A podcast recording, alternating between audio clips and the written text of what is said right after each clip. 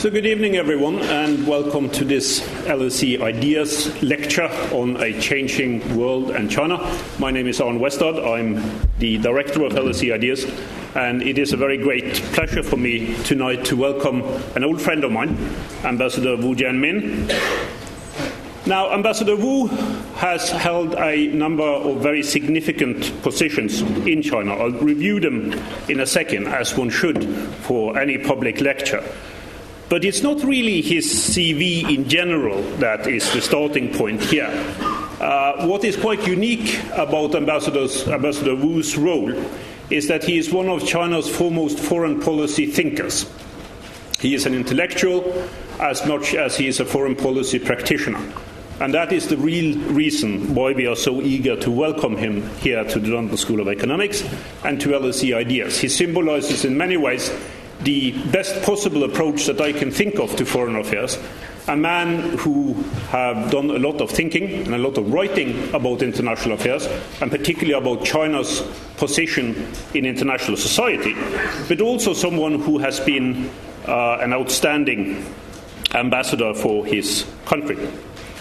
At the moment, uh, Ambassador Wu is the executive vice chairman of the China Institute for Innovation and Development Strategy, one of the key think tanks in China.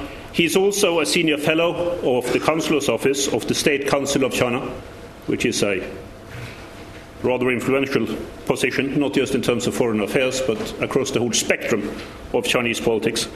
And he's a member of the Foreign Policy Advisory Committee of the uh, Chinese Foreign Ministry, the Waijiaobu. From 2003 to 2008, Ambassador Wu served as president of the China Foreign Affairs University, the Waijiao Xueyuan. Uh, he's been the spokesman of the Chinese People's Political Consultative Conference.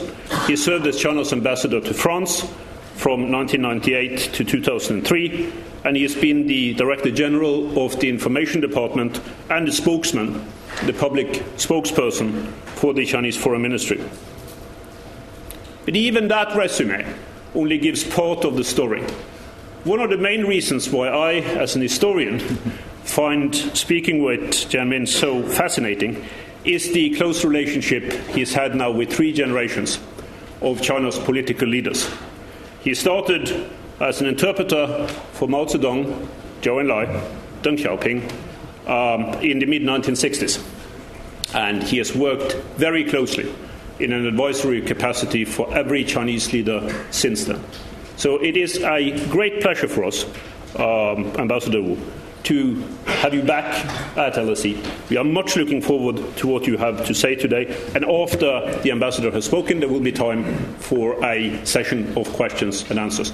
Ambassador Wu, welcome back to the LSE. Thank you.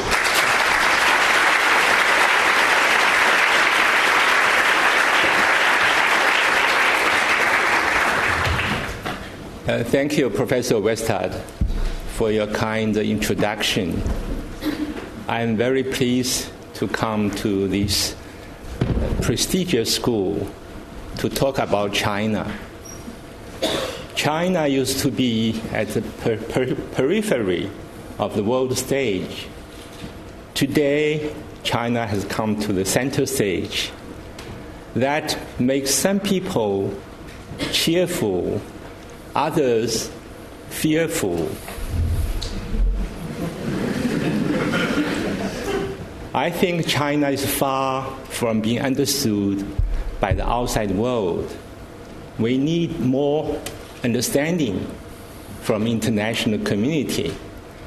So today, I like to, if I may, help you understand a bit better about China. So my talks, my talk consists of the three parts. One, world. Two, China. Three, China's foreign policy. So I start with the first part my perception of the world. You know, today in China, I gave a lot of talks around the country, especially to the young people in the universities. Frequently, I start my talk by asking them a question you say the world is undergoing tremendous change. Tell me, what's the most important change in the international relations? So students give me many answers. Some say it's globalization. Others say it's the rise of the BRICS countries. Others say it's IT revolution, etc., etc. I say it's not correct. To my understanding, the most important change of the international relations is the theme change of our epoch. Last century, most time of the last century, the theme of that time was war and revolution. The world witnessed two world wars, many revolutions. Now the theme of the time has changed from war and the revolution to the peace and development. This is not rhetoric. This is a very profound change. What's the reason behind this change? As far as I can see, there are five reasons which lead the theme change. First reason is the, the lessons the human race learned from two world wars. After two world wars, people decide to found the United Nations. I think you have read UN charters, UN charter. The UN charter starts in that way. We, the peoples of United Nations, determined to save the succeeding generations from scourge of war. They mean it. Too much is too much. I mean, roughly, maybe 100 million people died from two world wars. At that time, the world population was not 7.1 billion. At that time, around 2 billion. 100 million people died from war. Too much is too much. So people believe that that kind of clean should not happen again at the global scale. This is the first reason which led to the theme change. Second reason, nuclear weapon. Nuclear weapon is so powerful that can destroy our planet many times.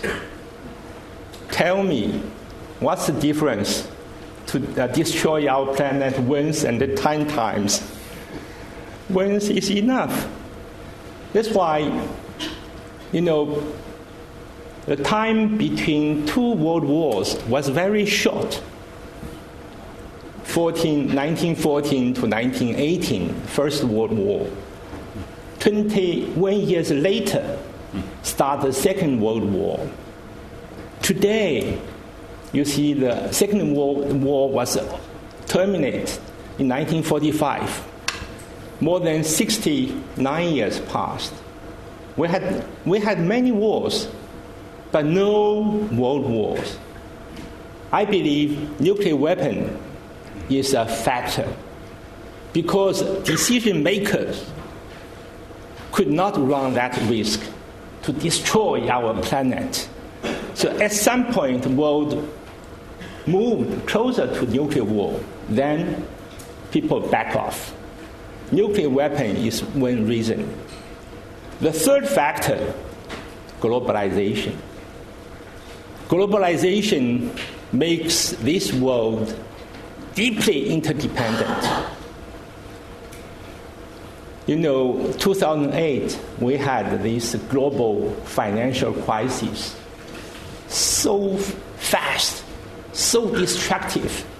People tend to compare this crisis to the crisis of 1929. If that crisis had happened 40 years ago, in 1968, Chinese engaged in the so called Cultural Revolution.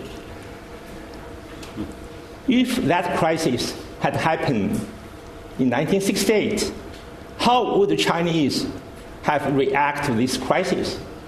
Chinese would be very happy. Mm. oh, this is U.S. imperialism, our number one enemy. U.S. imperialism is in trouble. Good. However, 2008, the President Hu Jintao, he said this, we are in the same boat.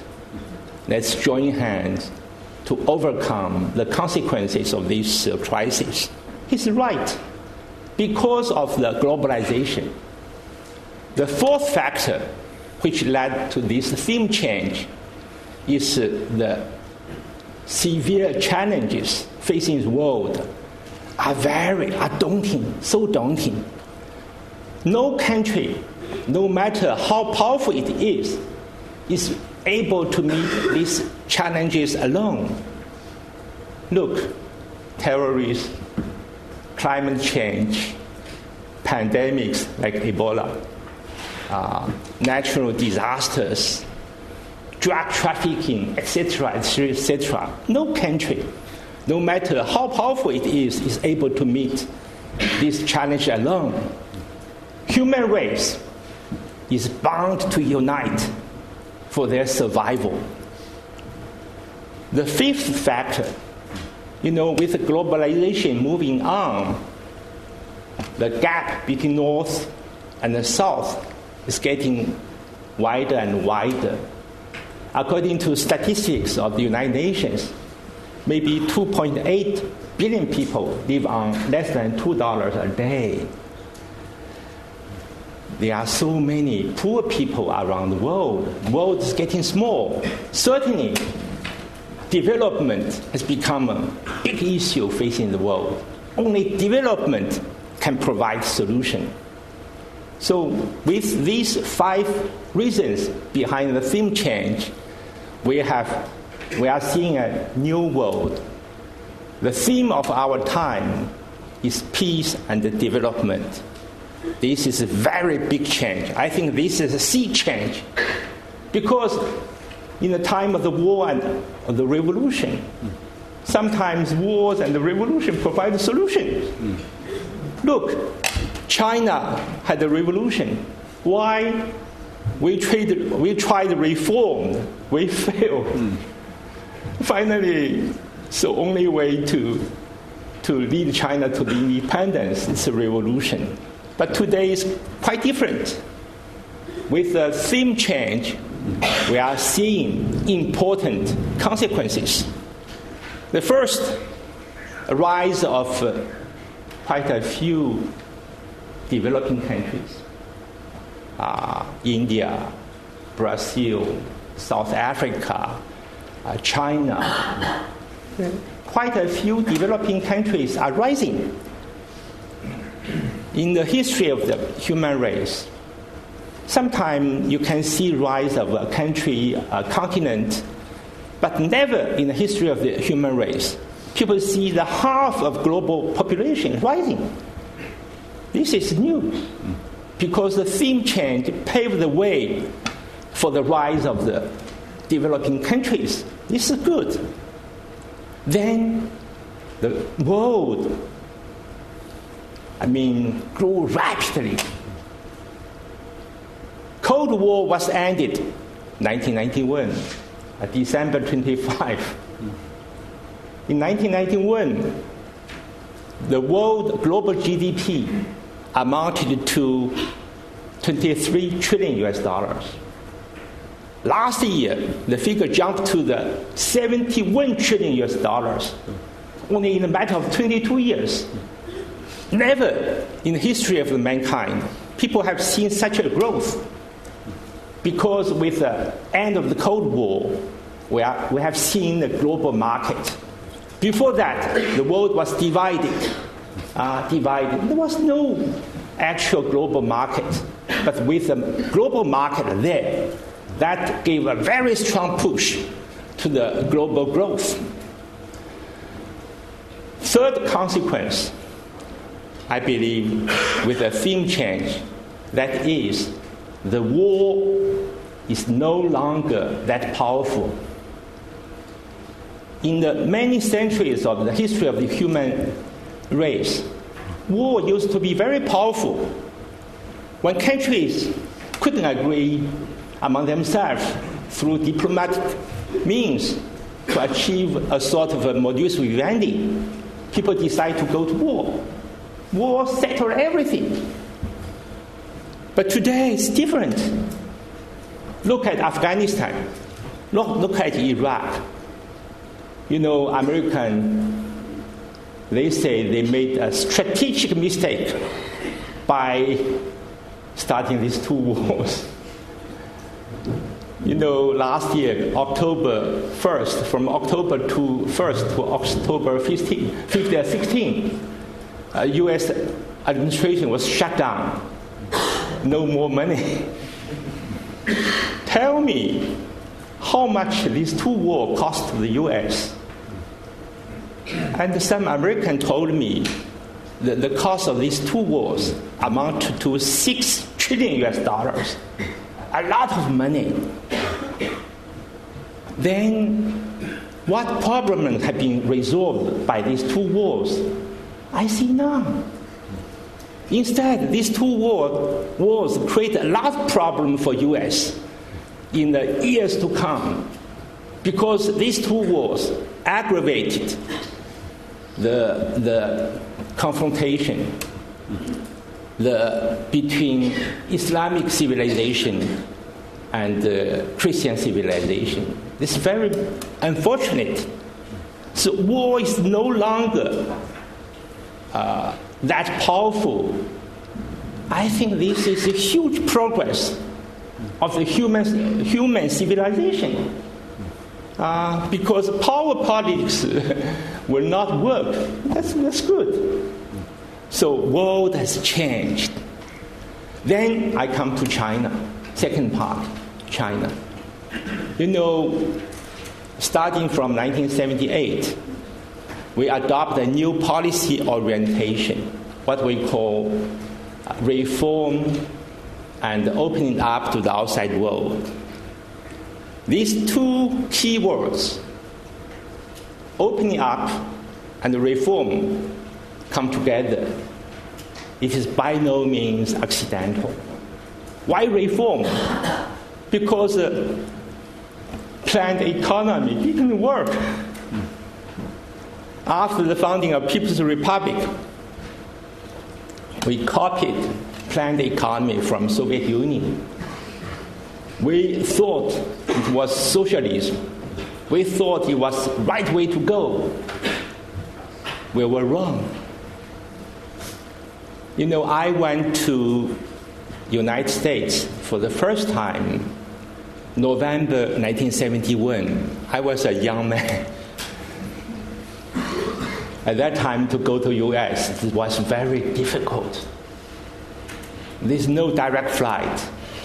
We had to first to fly from Beijing to Shanghai, then fly Air France, because Air France uh, went to Shanghai, not to Beijing. then we fly, we flew Air France. First stop, Rangoon, Myanmar. Second stop, Karachi. Third stop, Athens. Fourth stop, Cairo. The fifth stop, Paris. We were exhausted. then we stay overnight in Paris. Next day we, we flew to, to uh, New York. Also, always by Air France. yeah.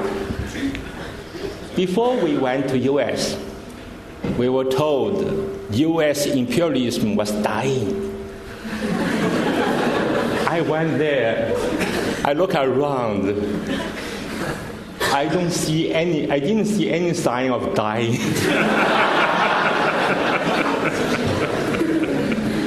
you know, in 1971, the rationing system was rampant in China.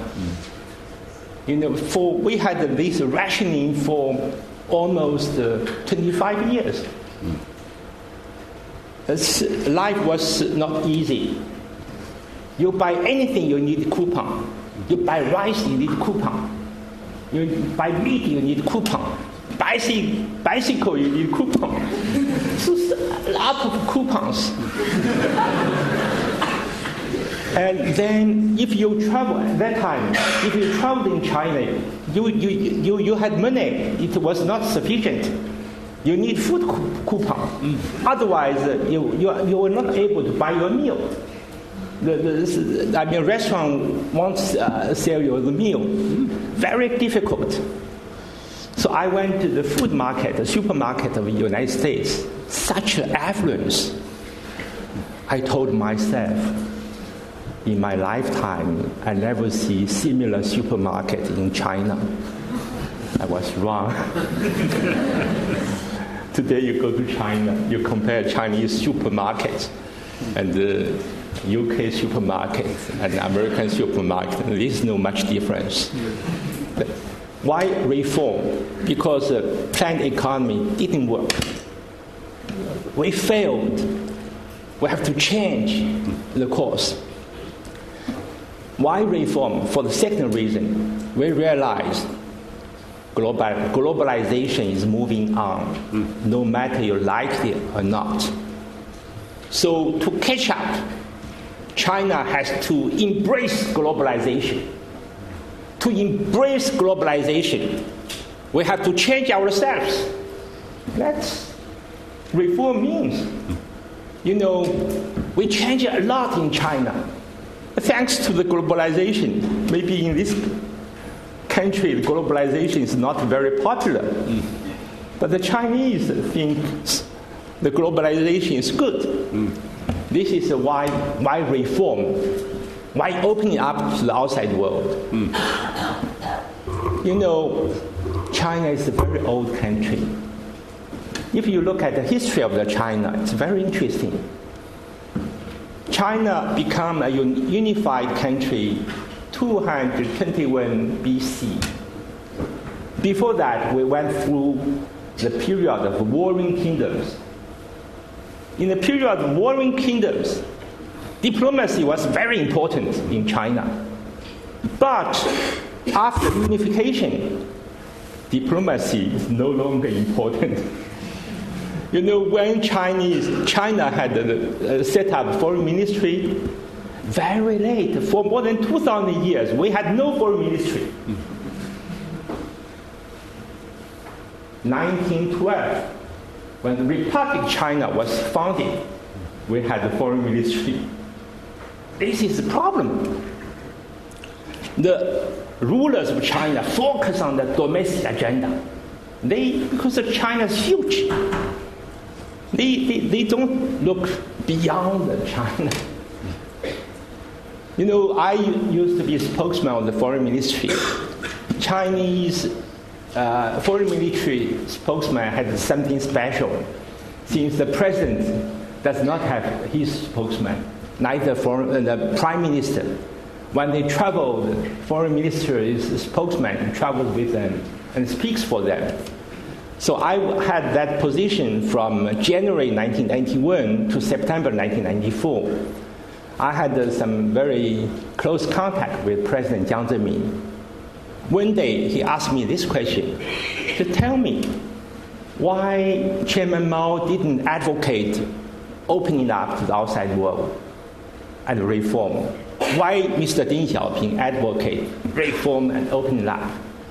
So my answer to him is that I said two leaders had a different experience. Mao, in his lifetime, never went to Western world he only went abroad twice, always in the Soviet Union. Deng Xiaoping is quite different. You know, when I went to France, I found out Deng Xiaoping went to France uh, October 1920 at age of 16. He left France January 1926 at age of 21. From 16 to 21, this is a very important period for, for any, anyone. So Deng Xiaoping was aware of the latest achievements of industrial revolution. uh, revolution of the science and technology, he understood better than other people. To catch up, we have to open China to the outside world. This is why these two, I mean, keywords come together. This new policy orientation worked quite well in China. In 1978, China's GDP amounted to 148 billion US dollars. Last year, 9.24 trillion US dollars. 62 times. It's marvelous. All coupon disappeared in China.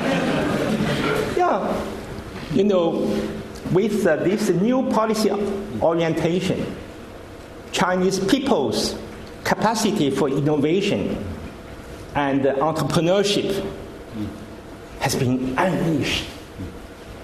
I give you one example uh, Jack Ma. He's a friend of mine. You know, uh, when I was uh, in France, every year as ambassador, I, I, I went back to China in 2000, I went to, to, to China and I visited Hangzhou. The mayor of Hangzhou was very kind to me. I offered a dinner and we had very good conversation. I asked him this question: In Hangzhou, is there anything new? Can you recommend to me to I mean the visit? He said, go to Alibaba. and he said, why to Alibaba? Oh, this young man very promising, very ambitious. So I went there. At that time, Alibaba was a very small company, maybe 30, 40 people. Jack Ma met with me. He was very happy because the Chinese ambassador to France went to his company. I asked him this question, tell me what you are doing. He said, Ambassador, you know, internet is something new. What we are doing is we like to know how to apply internet to Chinese market. Oh, I see this young man, 30, 40 young men. They rent a floor there. They have a dormitory in the floor, restaurant in the floor. When they, they, they hungry, they, are, they were hungry, they could go to restaurant. When they were sleepy, they go to dormitory. Day and night in that way. Oh, I was impressed. I told myself, this young man will fly. It's true. In the Chinese people, I mean, they, they have wisdom. They have, I mean, very strong capacity for innovation and entrepreneurship. But in the past, under planned economy, this capacity was suppressed. Mm.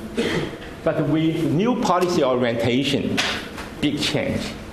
So what you, you see what's going on in China because this uh, new policy orientation fits into Chinese situation and also fits in the globalization situation. So I'm coming to the third part of my talk. China's foreign policy. If you look at China's foreign policy since 19, uh, October 1st, 1949, I think in the past, past more than 60 years, you can divide in two phases. First phase, before 1978. During that period, that phase, China's foreign policy was centered on security. Because People's Republic was a newborn. Some people didn't like it. So we had to fight for the survival of the young People's Republic. That's why you can see at the beginning we had alliance with the Soviet Union. Uh, that alliance didn't last long. because uh, uh, Soviet Union wants to to control China, and the Mao didn't like it. Mao said this, you see, I fought my whole life for the independence of China. I don't want a foreign power to control my country. So we had we had a big quarrel with the Soviet Union. Then, you know, this opening to the United States because we saw the threat and we and the Soviet Union stationed so many troops along China-Soviet border. We, we, we felt the threat. At some point, the Soviets try, I mean, to, I mean, they talk to the U.S. through their, their spies. They say maybe if U.S. will take action to, to eliminate China's nuclear uh, weaponry, what do you think? It's 1969. U.S. said no. So the threat was there. That threat led to the opening to the United States. I think both sides need it. Both, uh, uh, so there's a ground uh, rapprochement between China and U.S. in 1971-72. Uh, so this is before 1978. China's foreign policy was centered on security. But after 1978, 78, the year we start opening up and the reform, and China's foreign policy was centered on the development. Mm. Because development is, development is key. And we have, and Deng Xiaoping uh, devised a new strategy, what he calls the peaceful development strategy. What does it mean? I think it means three no, three yes. Three no's. First no is no to expansionism. China doesn't want to follow the footsteps of former colonial powers. This, uh, we will not take this path. Second no is no to hegemony. China will never follow footsteps of the former Soviet Union. It's, bad. We don't want it. And the third no is no to alliance with anybody. China tried once alliance with Soviet Union. It didn't work. And I believe China stick to this no alliance policy, it's the right policy. Because should China decide enter into alliance with other powers, believe me, a new Cold War would have started. Everybody would be loser. China will not do that. Three yes means the first yes, yes to peace. We stand for the peaceful solution, peaceful solution of international disputes. Because China needs peace, world needs peace. We stand peace. Second, yes, yes to development. We need, I mean, de- development. We are facing so many tough issues. Only development can provide solution. Third yes, the yes to international cooperation. Because we understand if China does not open its door to the outside world, China's modernization program will not succeed. Only with international cooperation we can succeed. So that's why since 1978 we follow this peaceful development strategy. It works. It works, I think, from Deng Xiaoping to Xi Jinping, President Xi Jinping. China will stick to this peaceful development strategy. I think that serves China's interests and serves international community's interests. I stop there I'd be very pleased to take your questions. Thank you.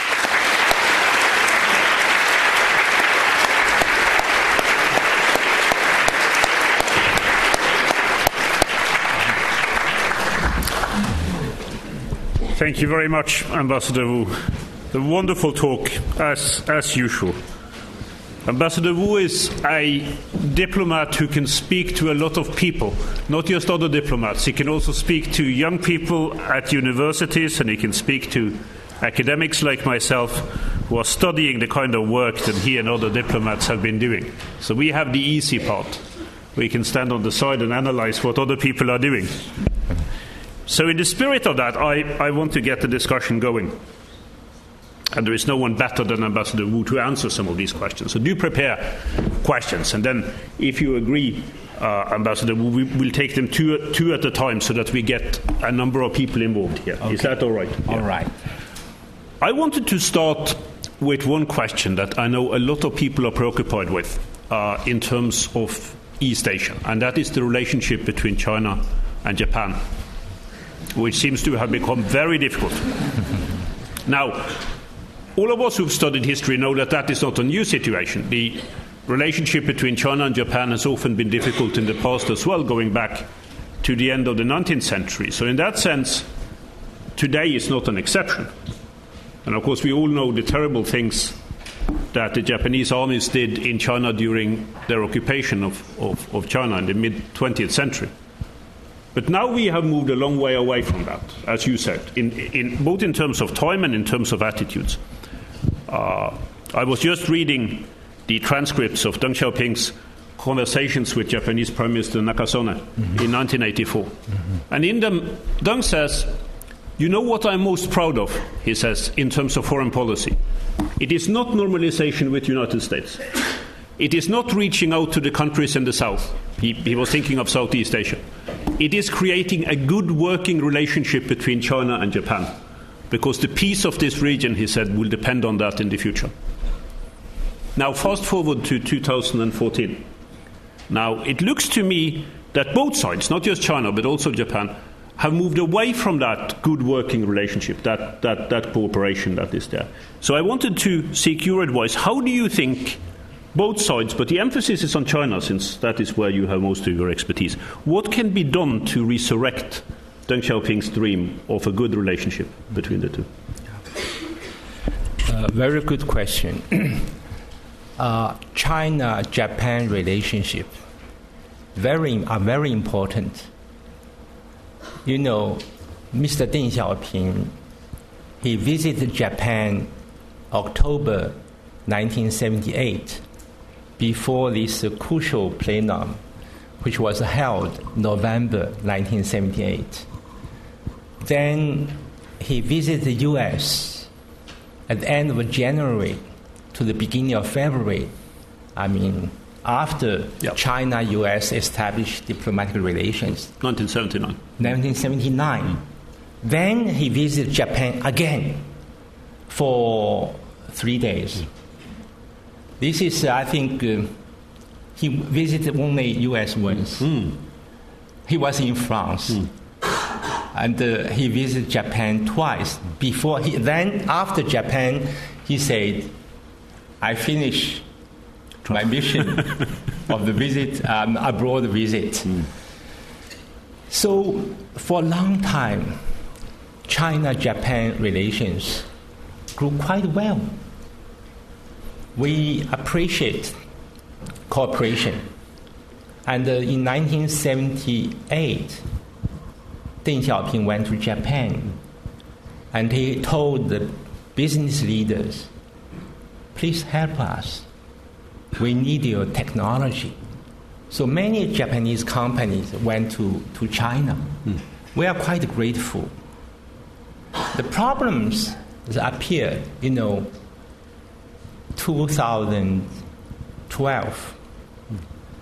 2012, the Japanese government decided to purchase the, these Diaoyu Islands. Mm. Let's call them that for short.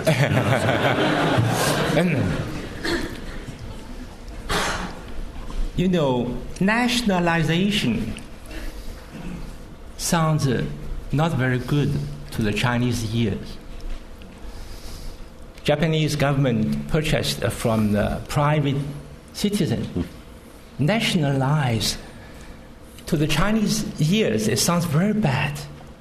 The Japanese government took over. Mm. Uh, before that, President Hu Jintao met with the Japanese Prime Minister, said this issue is highly sensitive. Please don't. Let's talk. I don't know why Japanese Prime Minister decided to go ahead and uh, announce this uh, so-called nationalization of the Diaoyu Islands. It's, it's very bad. Then, since then, the problem is that the Chinese you know, the Sino Japanese War was uh, caused so much damage mm. to China. The Chinese remember that. We tried very hard to repair relations. When Japanese decided to, to do that, uh, some Chinese citizens took to the street, demonstrate, very angry because this uh, Sino-Japanese War, which started from 1931 to 1945, caused an enormous damage to, to my country. You know, almost every family had a casualty. People remember that, very sensitive. So when Japanese um, government decided to, to purchase, to nationalize the Diaoyu Islands, mm-hmm it's very, very sensitive. So we try to, to calm down the people. Then, you know, when the new prime minister of Japan uh, uh, come to the power, and uh, January last year, President Xi Jinping met with uh, uh, Komeito's party chief. Mm he's an ally of the prime minister, uh, Japanese prime minister. So he passed on message to, to China. Then we try to improve relations.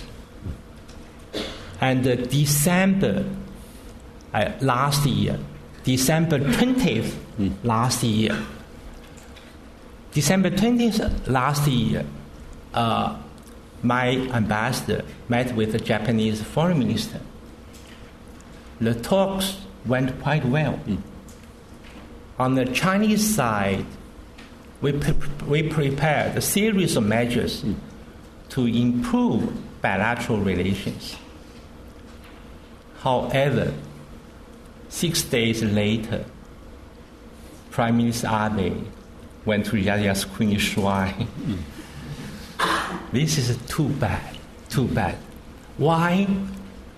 Because 2006, October two, 2006, uh, Abe, Prime Minister Abe, as Prime Minister, he visited China. Mm. Before that, you know, uh, State Council Dai Bingguo, at that moment he was a Vice Foreign Minister, he went to Japan. Mm. He had the secret talks with the Japanese side. Mm. Then Abe had a one-on-one talk with my ambassador, then ambassador, Ambassador Wang Yi, today, today he's the foreign minister. He promised us, as prime minister, he will not go to the shrine. But December 26 last year, mm. Abe went to Yasukuni Shrine. It's outrageous. Yeah. Uh, when people mention uh, Hitler, people think of Holocaust. Six million Jews died from the Holocaust. But in the case of China, five times Holocaust more than 30 million Chinese died from it. And he chose to go, to, go to shrine. Mm. The shrine, there are 14 Class A war criminals there. Suppose one day, if a German chancellor had decided to go somewhere to honor the memory of Adolf Hitler, mm. what would happen next day? Either he or she should step down. But Abe went to shrine, Yasukuni shrine again and again. This is, this is a problem. So we had the problem now with Japan. So we told the Japanese side, so maybe stop going to shrine. That would be too bad for everybody. Mm. And uh, they say, oh, the Japanese side told us maybe Prime Minister Abe will not go to shrine. Mm. But he broke his promise once. I don't know whether if say he say something, mm. then he will go to shrine again. Sino-Japanese relations will be in big trouble because the shrine, I mean, reminds, remember people remember. I mean, the Japan, the Sino-Japanese War. So many people died. Every family has casualties. So we, we, we have problem now. So two sides are talking each other. I hope we can find a modus, modus vivendi to move out from current crisis. Mm. Mm. Good. Let us try to explore maybe some of those issues a little bit further later on if you have time, but I want to open up uh, for, for questions from the audience. I'm sure we will have a great number of them. I can see a lot of hands already. As I like to do, I want to start at the back. Where are our friends with the microphones? They, there's one at the back over there. Okay, sorry. Only microphones down here. One of you place yourself up there and the other one be here so that we can. Right at the back. That's fine. Let's start there. Uh, thank you very much. And um, uh, this is I'm reading about the uh, some books about the Chinese diplomacy, and is talk about the Paris Peace Conferences in 1919. And at that, that time, the Chinese, you know, China is still a weak country, and uh, to some extent, and, but, but also the May 4th uh, student activity uh, influenced the final decision of the Chinese dipl- diplomacy uh, considerably. So, um, uh, but, but at, at that, that, time, the uh, Chinese diplomat they called the Wellington Koo, and he, he, he said one sentence about the difference between the diplomacy of strong country and the weak country, and he said that maybe at that time China is a it, it's a, a, weak country and it, it uses a kind of that kind of ideology to think about the diplomacy because uh, the students may think that the Japanese is still the, our our enemy and we should not sign on this kind of things. But I, but at, at, that time, China is a totally, uh, uh, uh not totally, I think uh, to some uh, uh, great extent. I think we need to get to the question. Yeah, the question is that, I'm sorry, yeah. I mean, that, and, and back to the, to the, to the Japanese, the, the nationalization of the Diaoyu Island, do you think the Chinese you know, China is developing and how, how the Chinese diplomacy consider, uh, diplomat consider their public opinion and when they doing the diplomacy with the other countries. Thank you. Okay, thank you. Right across on the other, on the other side there, yes, the lady sitting on the right there. Yes, please. Um, thank you very much for your inspiring talk. Uh, I think. Can you speak up a little bit? Of course. Um, so I think uh, to focus on development, mainly economic development, uh, was absolutely the right choice for the uh, uh, for Chinese government at the time. And but now I think uh, we succeeded in bringing up the standard of living for Chinese people. And I wonder if the Chinese government has planned to change their focus from the economic development to issues such, such as regulation on pollution, uh, food security, or even uh, humanitarian concerns? And if so, would these changes be as successful as uh, how we did economic development for the past 40 years? Thank you. Thank you very much. Ambassador Wu, do you want to respond briefly yes. to those two? Yes. Uh, the first question about the, the uh, diplomacy. You know, I, I don't know uh, Wellington Koo personally, but I know his daughter. We used to be at the United Nations together. We talked uh, frequently to, to each other. For, for us, I think Wellington Koo is uh, one of the best diplomats at that time. He did quite well. You know, he refused to sign the treaty without formal instructions from, from, from the government. Very courageous. Uh, I wrote a book. The name of the book is uh, Case Studies in Chinese Diplomacy, only, only in Chinese. The first case study is this one. Without formal instructions from government, he decided to, to refuse to sign. That's marvelous. Because as diplomats, you have to understand the, the trend of the time. Wellington Koo, I think, was wise enough. He saw the trend of the history and he decided to do it. So, this is, uh, I mean, the first case study in my book is uh, this one. And today, yes, we have problems with, with Japan. We have to find ways to move out from current uh, crisis.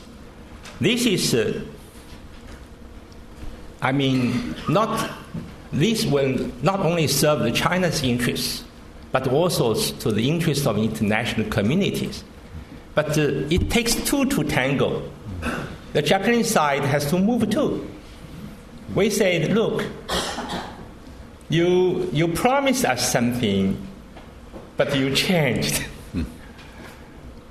you will, I, we hope you will not do it again. So I think two sides are talking to each other. I hope, I hope we can move out from current stalemate. Uh, second question.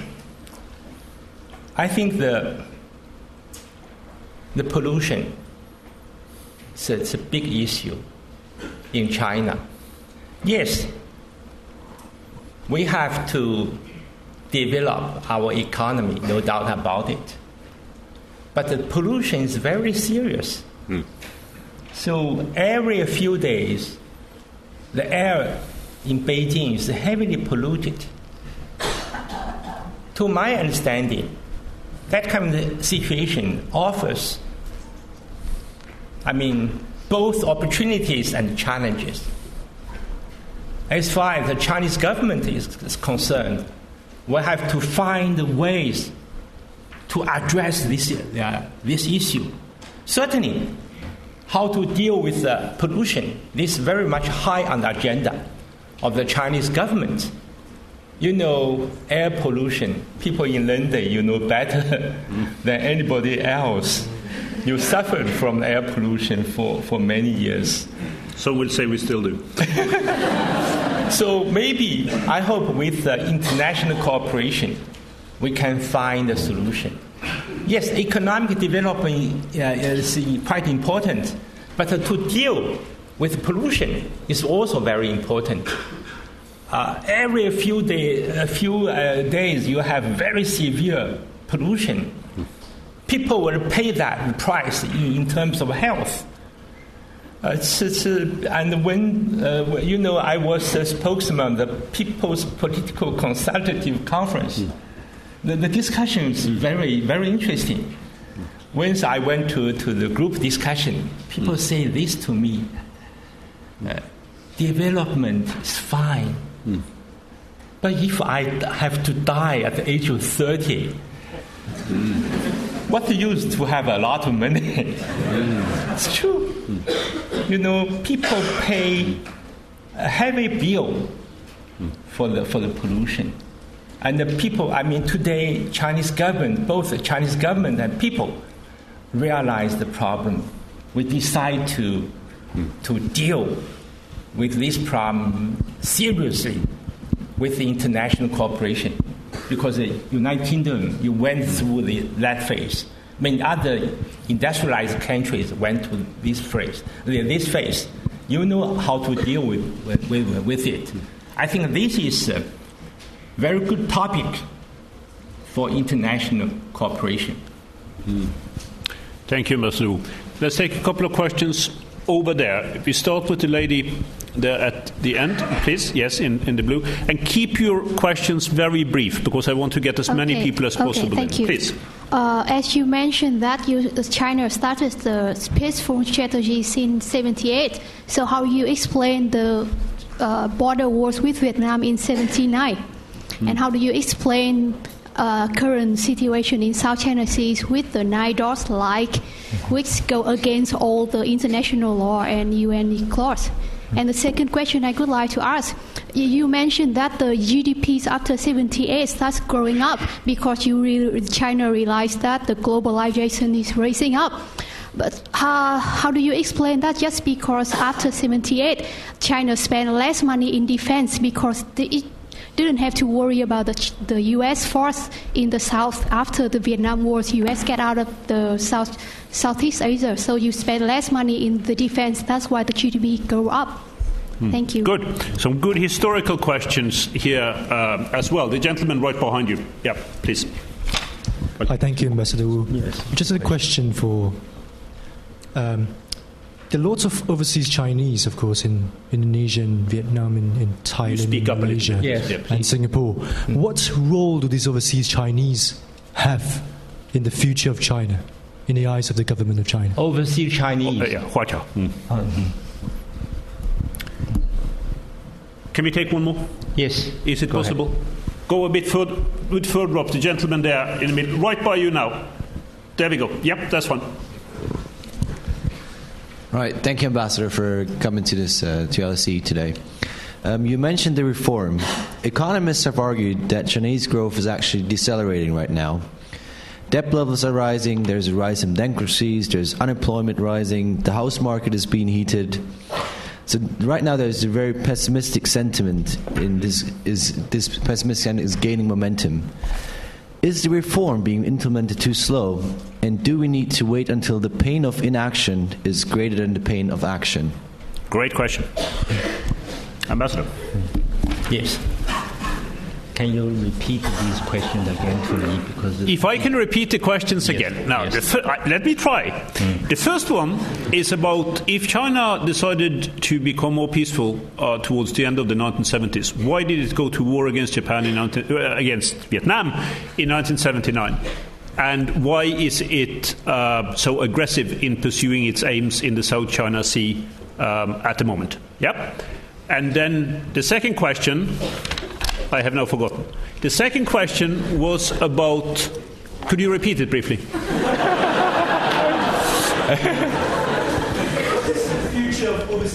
What is the future of? I'm sorry. The future of overseas Chinese and their role in the future of China. And then the third question: Why is reform not speeding up more quickly in order to deal with the downturn that we can all now see taking place in the Chinese economy? Mm-hmm. Right.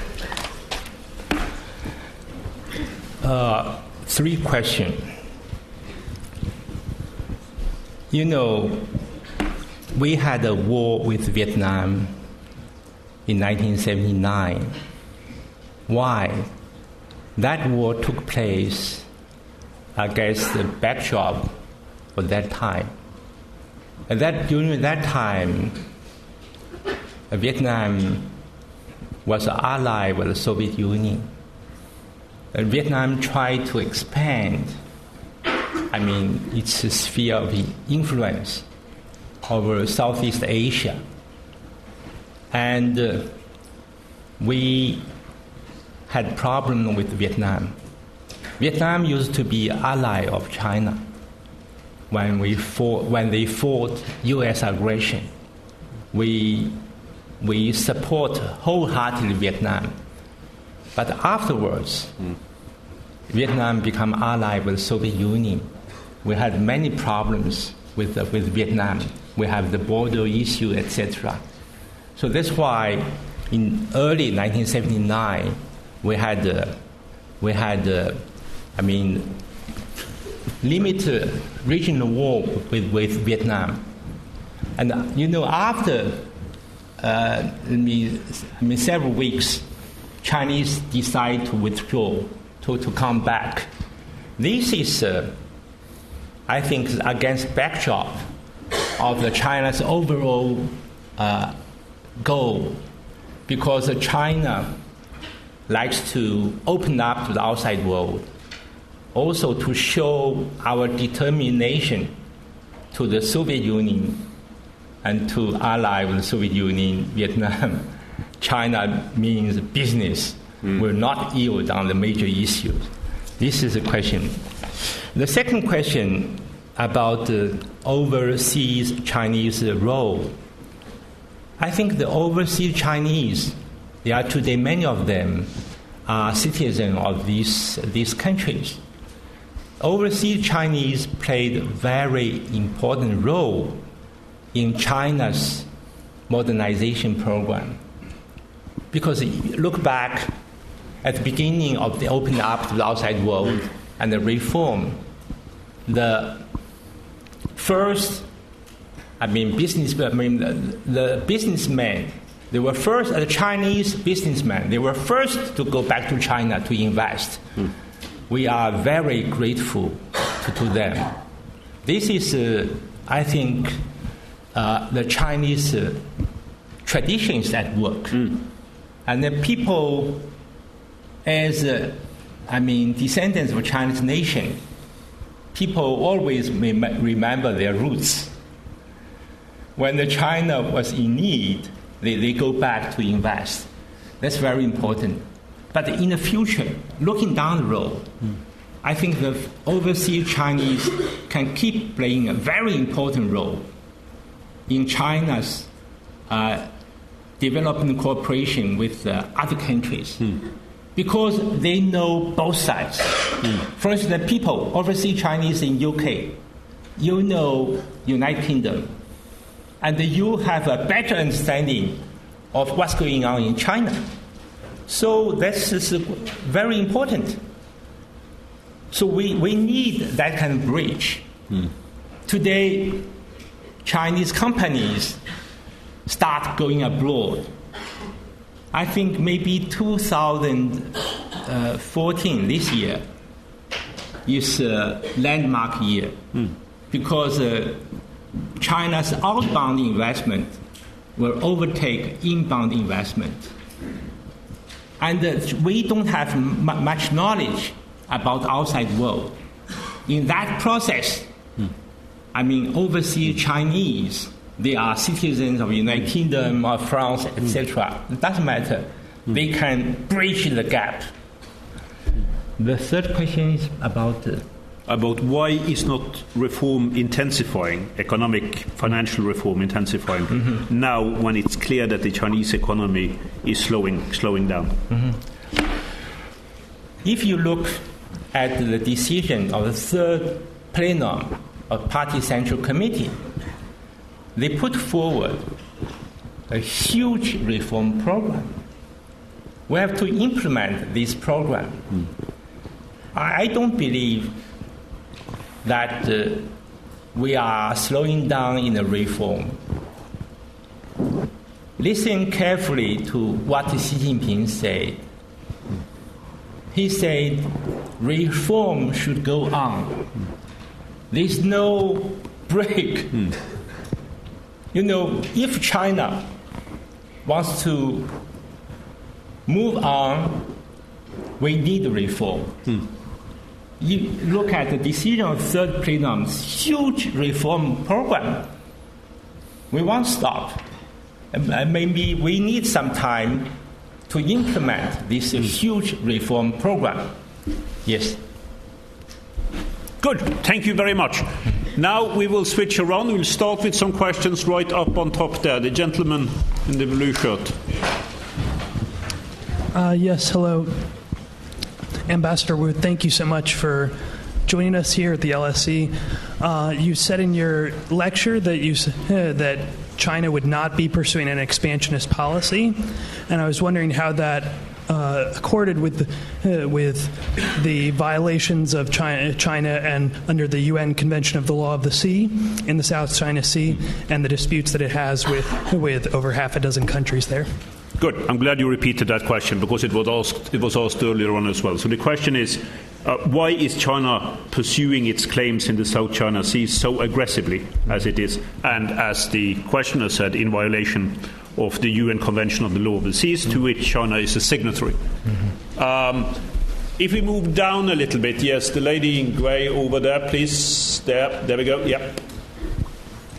Ambassador Wu, thank you for speaking. I have a question regarding your statement on um, China being unaligned in its foreign policy um, with kind of the the recent um, Global Development Bank in partnership with other BRIC nations. How do you see China's future partnerships? Uh, with other countries in areas of development and foreign policy, um, and um, in what kind of with with what aim and what goals to be achieved. Hmm. So, who else will China cooperate with? Not necessarily in an alliance, but which countries will China be able to work with the best in terms of its own aims? Do you want to handle those two? Yes. Uh, you know, China believe if you look at China's map, we have nine dash line in South China Sea. When these islands and isles were discovered first by Chinese, and uh, we went there first. If you look at the map, I mean, uh, issued maybe 15 years ago, mm Many, many maps mark these islands belong to China. Today, why South China Sea has become an issue? Because many countries, quite a few countries, they occupy these islands. They start, I mean, exploiting the resources. And we said in 1984, we said, let's leave aside question of the sovereignty, uh, try to develop, develop together the, the, the development plan together. Let everybody enjoy the result. But our neighbors didn't listen to China. Mm. They start unilaterally exploit these resources. So this is a problem for, for, for China. Mm. But sorry, I, I, don't want to interrupt, but I, this is an important issue. And I, I just, since you are such a, an experienced diplomat, I just wondered yes. about this you know, when it comes to actual sovereignty, obviously it depends on whose maps you're actually looking at, mm-hmm. whose stories you are listening to, mm-hmm. about who arrived on these mm-hmm. islets or shoals. I mean, in some cases, no one could have arrived at them because they're underwater most of the time, so they must have been over them in some way or another and spotted them. So there are different stories with regard to this, and this is true now, and it will continue to be true, I think, in the future. If you go a little bit further how, how, do you think that China can get away from this sense that I think is now very profoundly held by a lot of people in Southeast Asia? That China's rise has made it so powerful. I mean, it's, it's a big country, it's a very powerful country. They are small countries. Mm-hmm. At least that is the version that is often held. How can China overcome that perception mm-hmm. that this is China throwing its weight around mm-hmm. within a very sensitive region? Uh, I think China advocates peaceful solution. China never said we want to go to war to mm. resolve these issues. Mm. So we are talking to these countries to find a modus vivendi mm. to resolve this problem. And China is getting stronger and stronger. That's a fact. And we don't want resolve these problem through by force. Mm because that will not get us nowhere. When we, we realize many parts of the South China Sea island were occupied by our neighbors, this is a problem for, for, for China. You know, in 1984, Mr. Deng Xiaoping said, let's leave aside the differences over sovereignty. Let's try the joint exploitation of the, the, these resources. Mm. This, this, I mean, what Deng Xiaoping said remains the policy of China. I hope through negotiations with our neighbors, we can find a solution. China is not an aggressive country. The next question about. Uh, the next question was about who can China best cooperate with, not in terms of alliances, but in terms of bilateral relationships. Yes. On a global scale. I think part of the background to the question here, maybe I'm overinterpreting the questioner, but a lot of people are wondering about the current relationship between China and Russia and particularly in light of the current difficulties that exist over the question of Ukraine. But that's only one part of it. Mm-hmm, mm-hmm. Yeah. You know, China doesn't want military alliance with anybody. This is uh, China's uh, very important foreign policy.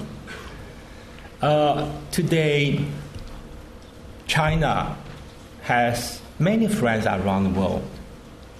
We believe on the basis of the equality and the mutual respect, we can cooperate with everybody. That's why the cooperation between China and the outside world is growing rapidly. We don't want military alliance with anybody. Should we do that, I think that not only China would be in trouble, mm. the whole world would be in trouble. Let's do a couple of questions down here. Could we do the gentleman right at the end of the fourth row over there? Yes. Thank you. Be, be brief, please. I'll try. Thank you. Um, just off the back of that, um, why doesn't China bring these disagreements and these territorial disputes to international arbitration if their claims are so strong as you suggest? And secondly, if I might ask, uh, how do you think the international community should deal with uh, situations in which there's irrefutable evidence that a country is carrying out genocide, like in Rwanda or Darfur? Thank you. Okay, so know why uh, international mediation and why is China working with countries or, or not Uh, taking a position against countries that have been accused of genocide or genocidal behavior. Could we do the gentleman over there, please? Yes, the one with the white. Yeah, Please. Thank you very much, uh, Ambassador. Very nice to hear your statements because I, actually I was born at the height of the Cultural Revolution during that turbulent period in China. Oh, uh, my question is that China has been expanded. You said three no's uh, earlier on, and I was very impressed with those three no's, but there's a bit of a contradiction because I wanted to find out what's the China's policy in relation to emerging markets, especially Africa and South America, because I noticed that a lot of Chinese Chinese corporations, uh, mining corporations, extraction uh, corporations, are heavily expanding in that part of the world. And I just want to know what's the, ne- ne- the game plan here? Thank you. Apart from much. acquiring resources. Thanks. Ambassador. Yes. Uh, my answer to the first question, international arbitration, I believe that uh, through bilateral talks, we can find a solution. And international arbitration sometimes doesn't produce the best results. That's why we prefer uh, prefer bilateral talks. This is not only China's uh, position. I think this is also ASEAN's uh, position. So we are talking to to the I mean the countries with whom we have differences I think through the bilateral talks we can solve this uh, this problem. Uh, second question about uh, Africa.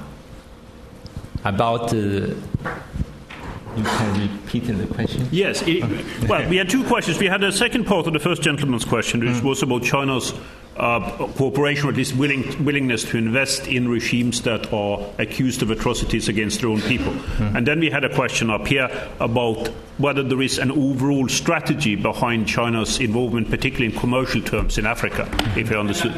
And Latin, Latin, and Latin America. Yes. Okay. Uh, we, I believe in the world today, we have to develop international cooperation. China is a resource poor country, but for the development purpose, we need to enlarge international cooperation.